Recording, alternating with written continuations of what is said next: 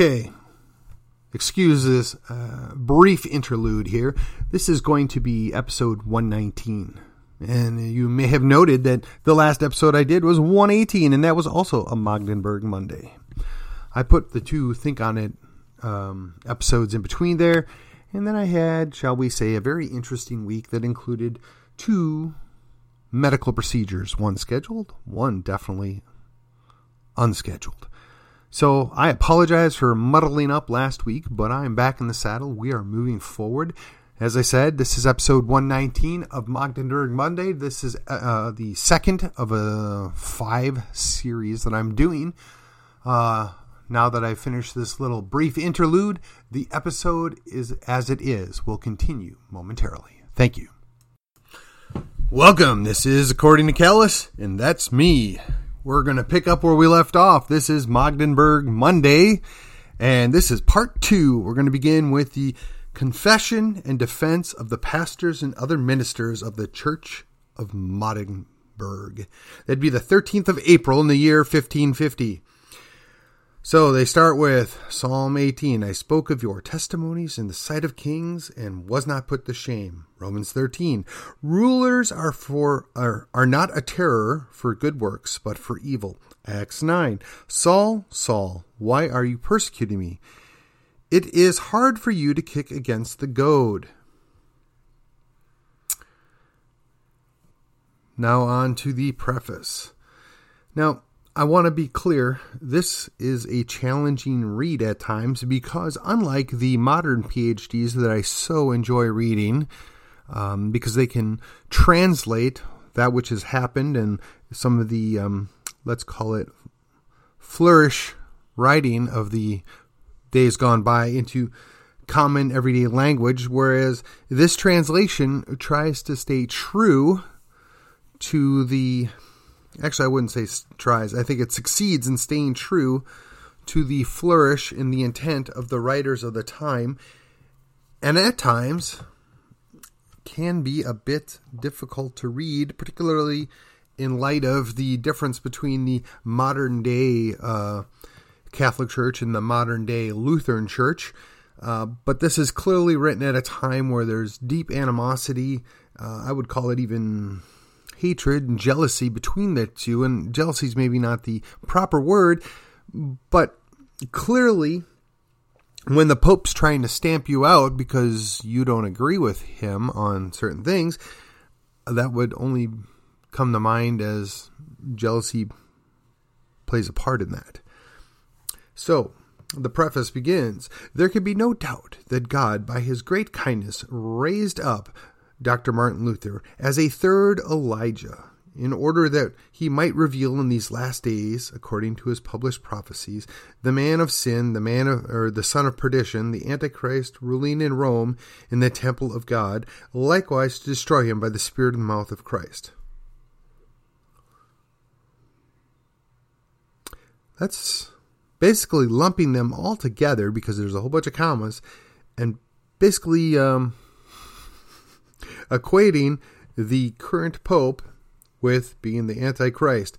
One of the things that is interesting is there is the kind of a non-specific generic noun Antichrist, and then the kind of the proper noun Antichrist or the Antichrist.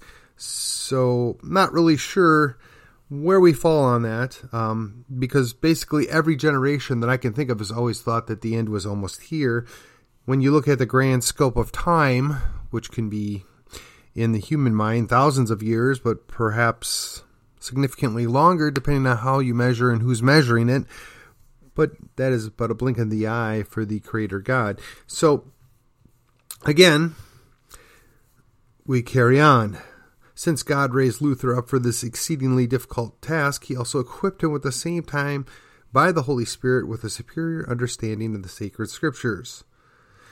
With singular strength of faith in his heart, like an immovable rock, and a lively skill in his mouth for teaching and arguing.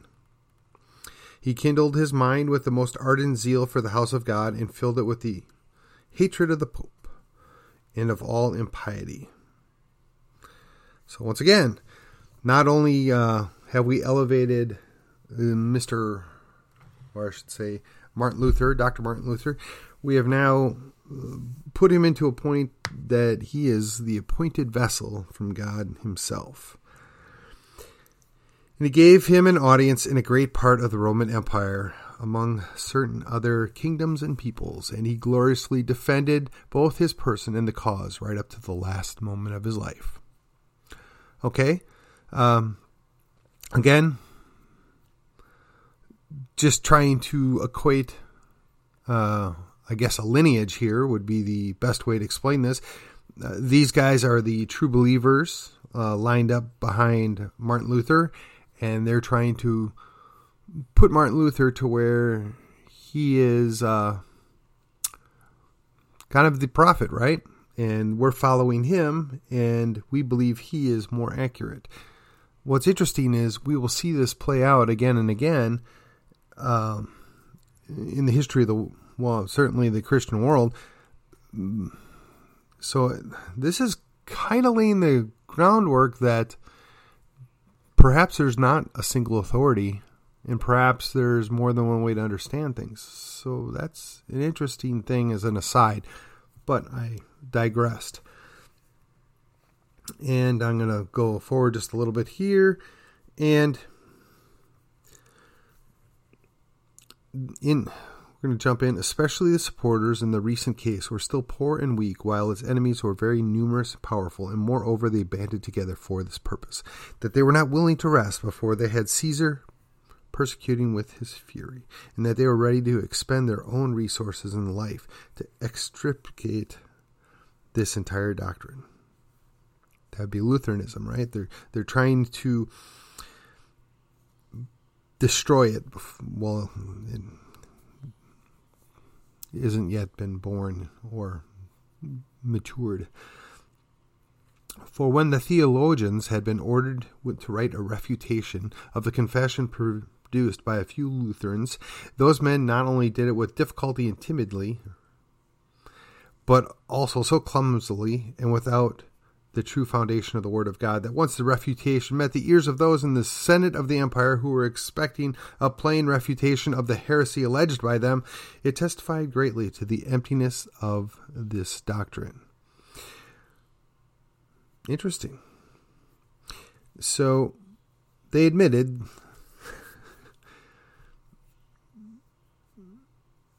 they were not able to defeat the Lutheran religion by the Word of God the church fathers failed, right? So there have been many other similar things done at Augsburg in the convention that took place 20 years ago. And very many people who were there themselves or have read the written account of it. The case of Luther, therefore, has always been victorious from the beginning. Unvanquished by testimonies and arguments from the Word of God. The truth is not defeated by arms. Victory by arms is neither able to change anything about the truth, nor does it always accompany the truth. Now, isn't that interesting? So, truth can never be defeated. Now, there's a whole lot of people that believe that from different mm, sides of this issue, right? It is only when we decided that there can be more than one truth or that your truth is your truth and my truth is my truth, did we see them chip away at this.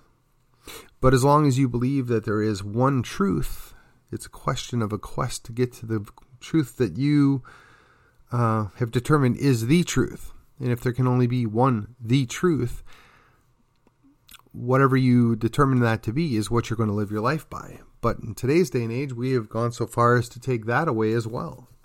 Interesting. Interesting, interesting. 500 years ago, they saw this coming. The cause of the prophets of Christ and of the apostles first truly began to emerge in oppression, and they themselves, after their death, began to be glorious. For this purpose, God placed his prophets and apostles that they should go forth and bearing the fruit, and their fruit should remain, and that he himself might distru- display his power and weakness, in life and death, glory and shame, his planting and their uprooting. Continues on, and so Luther, although dead, both lives forever himself and the fruit of his work. So again, they're saying we have picked up where Martin Luther has left off, and we are confessing to his doctrine, and we are backing his doctrine just like he made it in Augsburg. And the German states were at war amongst themselves over this very thing. Um, and we're not going to reject these articles.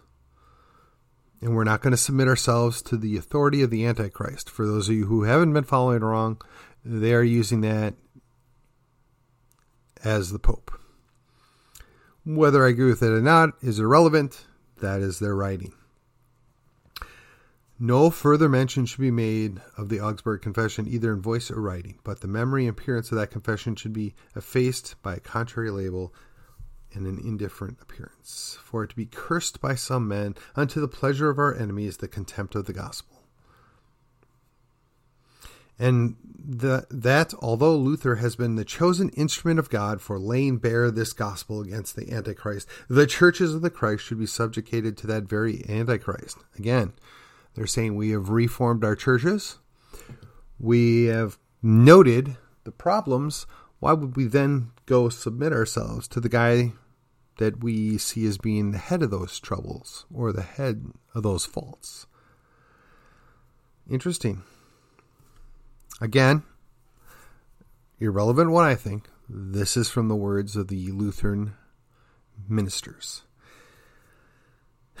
Go a little further forward. Therefore, even if these states and those whom they have consenting in this apostasy have really rejected the Augsburg Confession, and by this rejection or harlotry with the Antichrist have made all of Christ, the gospel, and the rest of religion no less useless to themselves than they have the other fornicators of the world who do not repent.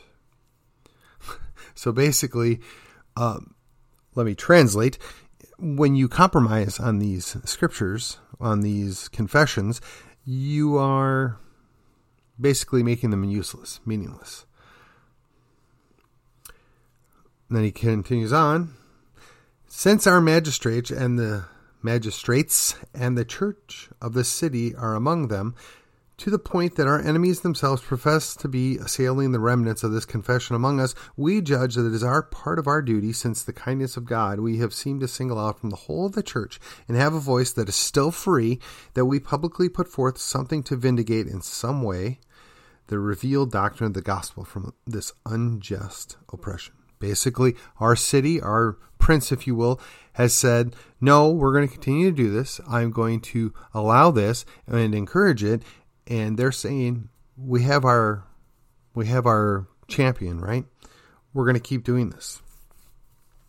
And here we go. So in this writing, first of all, we shall only repeat, not argue, the articles of doctrine made plain by Luther and set forth at Augsburg as Christian Orthodox and Catholic with a small c, insofar as unconquered, we agree with the doctrine of the apostles and the prophets, with the apostles of Nicene and Athanasian creeds, and if I butchered that, my apologies. And with the pure churches of all ages. At the same time, we should add that some things along the way there is some dissent from this timeless consensus of the doctrine by the again papists, interminists, and adiaphorists, and likewise the Anabaptists, sacramentarians, and similar fanatics, from all of whom we have distantly withdrawn ourselves. Okay, just as an aside here, and I find this somewhat interesting, so I'm going to take a moment to digress. Um, the Anabaptists, they believe that you would basically do the sprinkle baptism at birth, and then you would do a dunking baptism uh, when they became full believers. Uh, the Anad or Diaphorists um, and the Interminists, basically these guys were the ones that were compromising with the Catholic Church. They basically said, well, we're going to go along to get along. In case that doesn't sound familiar, that's a common problem now. And the sacramentarians, honestly, I haven't looked that up. I could, uh, but for the purpose of this, we're going to just leave it alone. Suffice it to say, they're calling them fanatics. Basically, they're focusing on a couple things and just kind of going all in. Later on in the footnotes, I read that one of the reasons why they didn't do an immersion baptism is because they did not want to be aligned with the Baptists, the Lutherans, that is. Mm, and I'm going to guess that has to do with the Anabaptists doing the full immersion, and they were trying to leave a bright line of separation there. Interestingly, I say that because both the Lutherans and the Catholics had no love for the Anabaptists, which is interesting because the Lutherans are going to fight through all this, and in the end, they're going to get their independence as, as such, in Germany at least, and they took it out on the Anabaptists as well. So basically, we got ours. We're not going to let you have yours. So they're going to kind of fall to the same problem that they are professing only exists within the Catholic Church under the Pope. Just my digression is over. Uh, my two thought my two thoughts to that, if you will. And secondly, we're going to prove that the preservation of this doctrine is necessary for a godly magistrate, and that the descent of a godly magistrate is just, even against the superior one who is using arms of force to right, uh, using the arms to force the rightly instituted churches of Christ to dif- or to defect from the acknowledged truth and turn to idolatry. Okay, so that when we get to the second part, that's what it's going to deal with, and that to me is one of the most interesting uh, portions. And the idolatry, they're directly targeting the Catholic Church at the time. They're mm, well, I'm going to leave that alone. But the simplest translation is they feel that the way that the Catholic Church was running, they had a lot of idolatry within it. And that was one of the things they were seeking to remove from their own faith. Again, as we'll see, nothing's new under the sun. In the third section of this little book, we shall warn all the pious of all the churches, both magistrates and subjects, and we shall point out not only how great a crime these men are committing who bring help to our persecutors of this doctrine and of the church against us, but also how those who are who fail to aid us are not without fault, and how both of these things, in the opposition to us, and desertion of us, will be dangerous to their bodily health and their eternal salvation. So basically, uh, if you don't support us, you're going to hell. I mean, that's that's the quickest way to explain. I know there's a lot more detail and a lot more um, information there. Um, in drawing out these propositions, since we will desire to offer insult to no one, we shall even freely spare us who do harm to us, insofar as the nature of the matters which we speak about allows, so far as the very reason of our task allows us to be spared by sparing them. If anyone still seizes upon anything in this writing, said rather harshly against himself or against others, let him consider only what the subject matter is, and then our calling. We have put the glory of God ahead of the glory of men just as he had to in his own calling, that he had the value of the health of his mortal body less than the eternal salvation of our souls, and that the preservation of a few of his own members is dearer to Christ than the entire remaining world of the impious with all its trappings and gifts.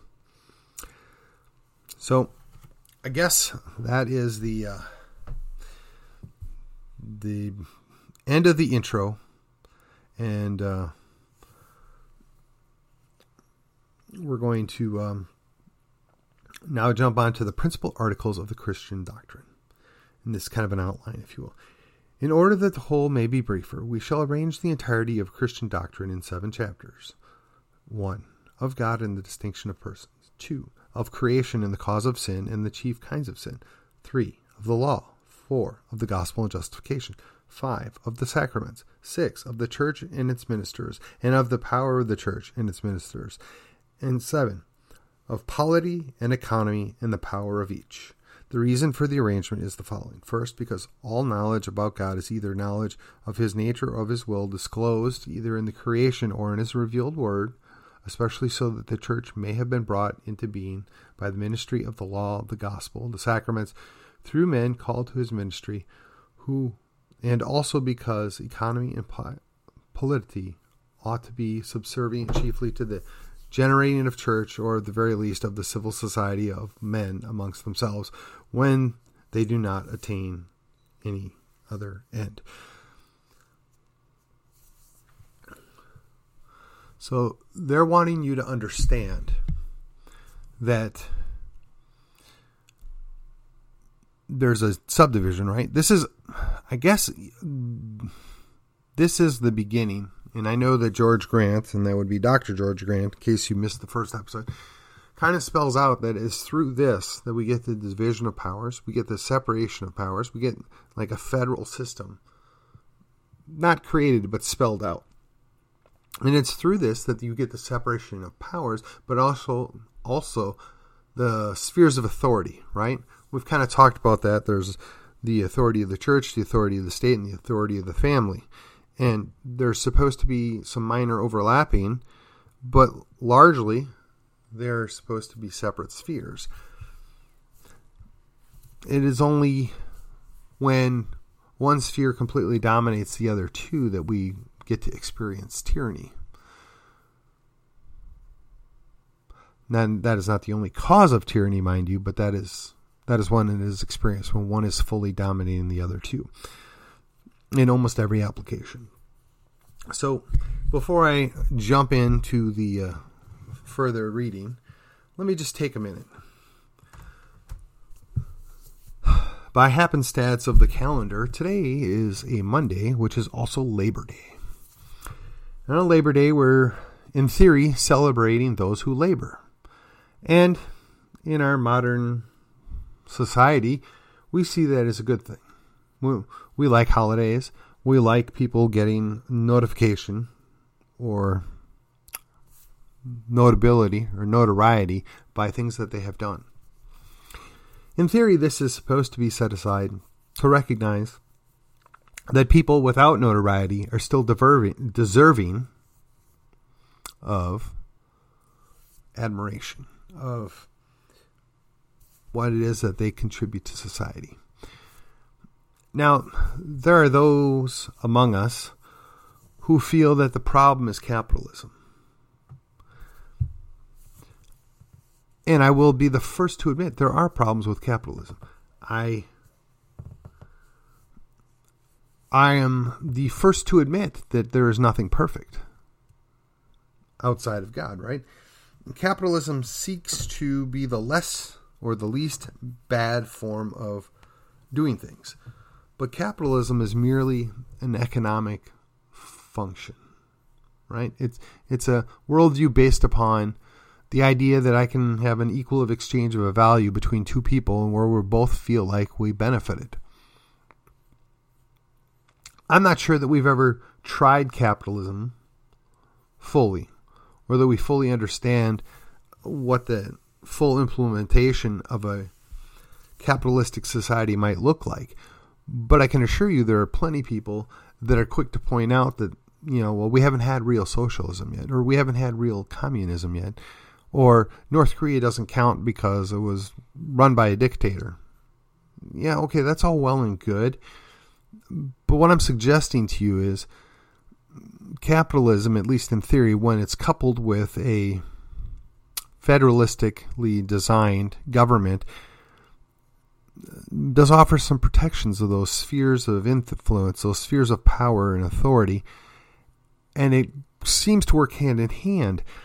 Nothing will ever end poverty. Nothing will never, I should say, nothing can ever end poverty. Nothing can ever end uh, injustice, which doesn't mean that we don't strive to do better. We don't strive to improve the situation of the whole, if you will. But I caution you that when we throw out the entirety of a system, like the uh, French did, like the Russians did, like the Chinese did, like North Koreans did, we are kind of throwing the baby out with the bathwater, if you will, or we're jumping out of the pan into the fire. Most every revolutionary really doesn't care about the revolution. They want the power. And I think that's one of the things that's always been missed by those that are right of center, by and large. You know, I'm talking about the the average person is it's always about the power. And when you take somebody that is ostensibly on your team and they get that power, they promptly forget what they promised or what they believe because they want to keep that power. We routinely see that with elected officials. We routinely see that with people that are elected to an office or even appointed to an office. They're they're serving us, but they soon turn into creatures that believe you, we are serving them, that we're at their beck and call. And again, this is nothing new under the sun.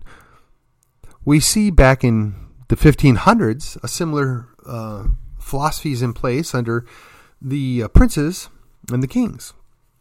Now, the kings feared their princes, and the princes individually feared the king, but they were largely powerless without the populace backing them. If a king wanted to raise an army, he was dependent upon his nobles, he was dependent upon his princes, and the princes were in turn dependent upon their people. So they really couldn't do much of anything without the support from below. It is only with the modern world, courtesy of the, uh, in large part, the uh, French Revolution, but in a lesser extent, the Prussians, that they came up with the idea that we could just basically take the entire populace and mold them into a army that works for the government. They won't question anything that comes about, and they won't understand that there's supposed to be a separation of power in different spheres of authority. They'll work for us, even though we're supposed to serve them. We see that play out right now.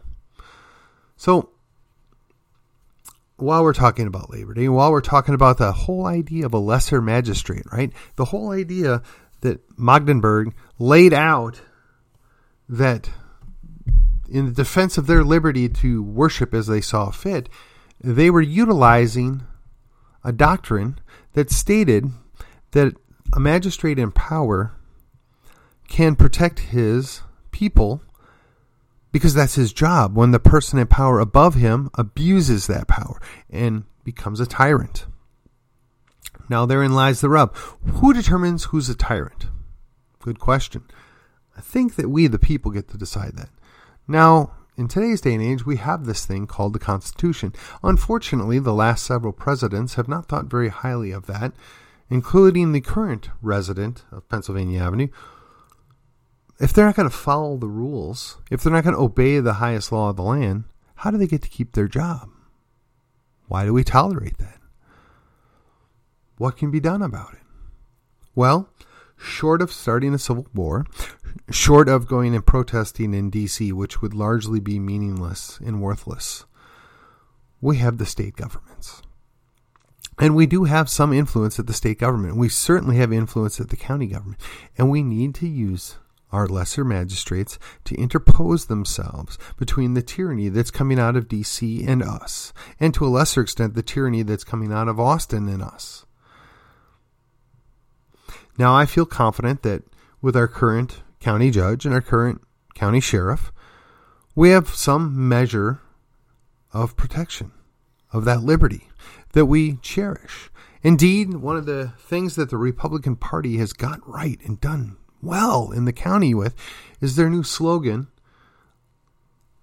Liberty lives here. It's very simple, very easy to understand.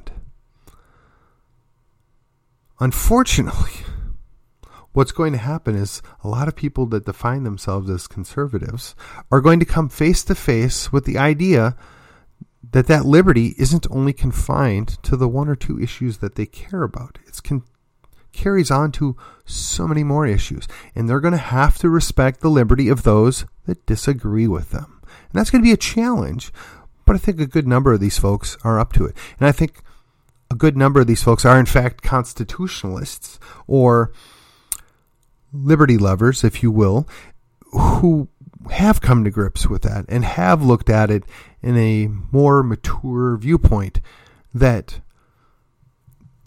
if I protect my liberty, if I want my liberty, I have to also protect my neighbor's liberty. It's not all. I don't I don't know if it's a majority, but I'm sure it's a very strong plurality and as long as I stay involved, I'm confident that we can make it a majority. The reason being is because if you're not going to defend liberty here, you won't be able to defend liberty there. You know, we you heard this mantra that we're fighting them over there so we don't have to fight them here. How did that work out for us? If you're not willing to defend liberty here, you're not going to be able to defend liberty there. And defending liberty should be the one thing that we can all agree upon. And hopefully, the use of our lesser magistrates, in light of both Labor Day recognizing those of us that are on the bottom end of society, we're the worker bees, if you will, translates to the lesser magistrates that are above us. And that translates to those higher magistrates above them. And that wards off what would typically be thought of as the highest magistrate. Let them all remember that they're all subservient to the Constitution, which is the highest law of the land, and that in theory they all gave an oath to uphold it. I've given mine. I hold mine very seriously, and I know there's a lot of veterans out there. We hold it very seriously. As Thomas Jefferson once said, that disobedience to tyrants is obedience to God. And it's God singular, not plural, just in case you weren't sure what I said. Disobedience to tyrants is obedience to God. We should all remember that. So when our lesser magistrate steps up and says, eh, Not so fast, Governor, not so fast, Mr. President, not so fast, Congress. This is what the Constitution says, and this is my role to protect my people. We need to support them. We need to let them know we appreciate that. That's our role as the we in the we the people. We the people need to do that. We need to have their backs. We need to let our lesser magistrates know that we want them to do the right thing and we're going to back them when they do the right thing. That is the lesson that you can take out of episode two of Magdeburg Monday. This is According to Callus, and I will see you on the other side.